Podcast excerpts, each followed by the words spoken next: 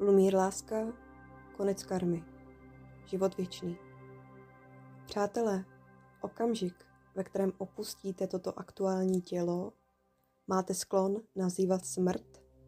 A protože to, co máte sklon nazývat smrt, považujete za svůj konec, přirozeně se vám to nelíbí a vy tak máte sklon být smutní.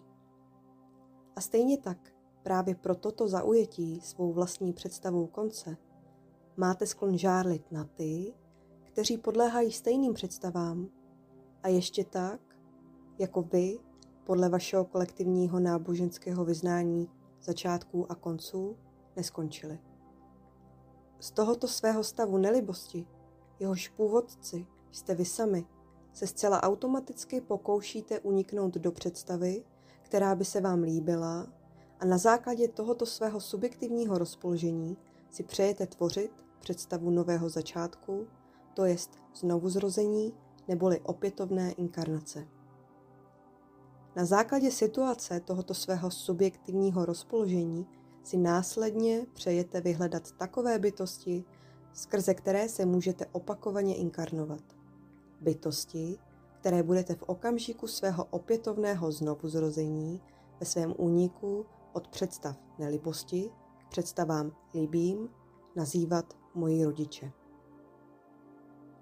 To, co vám při zaujetí touto hrou, ve které opětovné představy začátků střídají opětovné představy konců, uniká, je, že každá světská aktivita tyto představy začátků a konců zahrnuje a že pokud tedy opakovaně zavdáte další příčinu svého dalšího znovuzrození, automaticky s touto příčinou zavdáte také všechny ostatní následky, které s každou takovou příčinou přirozeně souvisí. To znamená, že každé jediné znovuzrození v sobě současně obsahuje a automaticky zahrnuje opakování znovu nemocí, znovu stárnutí, znovu smrtí.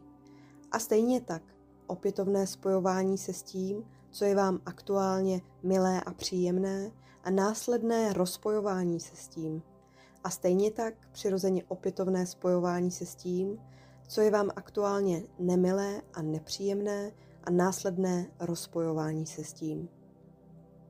To tedy kromě ostatního rovněž tak znamená, že pokud v okamžiku ztráty tohoto svého dočasného těla zavdáte příčinu k opětovnému vytvoření těla nového, automaticky tak zavdáte příčinu, která sebou nese následky zakoušení duality, která v sobě zahrnuje představy dobra a zla, tedy toho, co skrze své opětovné vytvoření tělo zažíváte a zakoušíte jako představy příjemného a nepříjemného.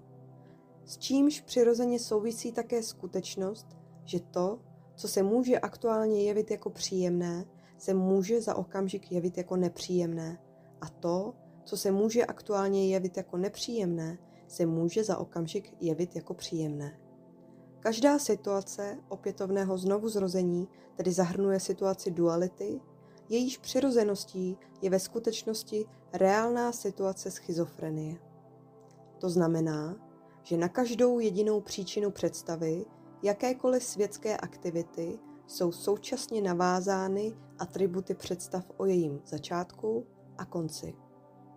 To jinými slovy znamená, že pokud tvoříte začátek, tvoříte současně také konec tohoto začátku. To znamená, že s každou vámi stvořenou představou počátku já a na ní navázanými představami mé tvoříte současně také představy jejich konce. To ve skutečnosti znamená, že s čímkoliv, o čem se domníváte, že se tomu věnujete, jste skončili ještě dříve, než jste s tím začali. A to znamená, že se těm představám aktivit ve skutečnosti ani nevěnujete. Vy pouze o tom, že se něčemu věnujete, sníte. A zatímco jste touto hrou zaujati a do ní ponořeni, vám uniká, jak skutečná povaha této hry, tak i fakt a skutečnost, že tu hru hrajete. A pokud vám to uniká, nemáte šanci ukončit spánek. A pokud nemáte šanci ukončit spánek, nemáte ani šanci přestat snít a uvědomit si, že zatímco se jakákoliv ze všech bytostí domnívá, že se ničím zabývá, pro toto její zaujetí jí uniká, že se již nyní nachází na věčnosti. V souvislosti s již uvedenými fakty není tedy informace o tom, proč je pro vás všechno toto výše uvedené bez jediné výjimky zásadní. Pokud vám již uzrála dobrá karma, a tedy jste z hora uvedené sdělení obdrželi v tom smyslu, že jste mu porozuměli, znamená to, že jste obdrželi vědění a poznání Budhy. To znamená, že v okamžiku, kdy toto své aktuální tělo opustíte, už nemusíte podléhat sklonu nazývat situaci opuštění svého dočasného těla smrtí, díky čemuž už nemusíte podléhat představám smutku, představám zklamání, představám křivdy, představám žárlivosti a namísto zaujetí těmito představami tak získáváte svobodu ve smyslu možnosti a příležitosti zaregistrovat, že se nacházíte ve výchozím bodě, který je prostý jak představ počátku, tak představ konců, to jest prvotní stav Buddha. Ze situace tohoto nezaujatého vidění Budhy máte nyní možnost a příležitost k sobě namísto předchozích sklonů hovořit zcela jiným způsobem, než tomu bylo doposud. A to ve smyslu, další inkarnaci podstupovat mohu, ale také již nemusím. A právě tato, ne zrovna snadno postřehnutelná, mohu, ale již nemusím. Nepatrnost je pro vás všechny zásadní právě proto, že taková bytost, která tuto nepatrnost zaregistruje a která si je této nepatrnosti následně vědoma, má možnost a příležitost ukončit sklon ke všem svým vnitřním rozporům a konfliktům, díky čemuž současně přirozeně ukončí všechny konflikty vnější, to jest konec sklonu k válce. To jest bezpodmínečnost, to jest vyrovnanost. Právě taková bytost se z koloběhu zrození a smrti samsára skrze poznání Budhy vyváže, tento opustí a získá tak následně možnost zabývat se vyššími formami štěstí, tedy nirvánou, kterou vám všem z celého svého srdce Budhy přeji. Žádná jiná z bytostí takovou možnost nemá. A pokud ji nemá, nemá tak ani šanci z koloběhu zrození a smrti samsára vystoupit. A pokud nemá šanci ze samsáry vystoupit, pro žádnou z takových bytostí se žádný budoucí ráj nekoná konat ani nebude. Ano, je to právě tato nepatrnost. Mohu, ale již nemusím, která vás všechny bez výjimky dělí od takzvaných na nebe vzatých mistrů. Právě taková bytost, která si je této své možnosti a příležitosti vědoma a která rovněž tak za právě tuto svou možnost a příležitost přebírá svou vlastní odpovědnost.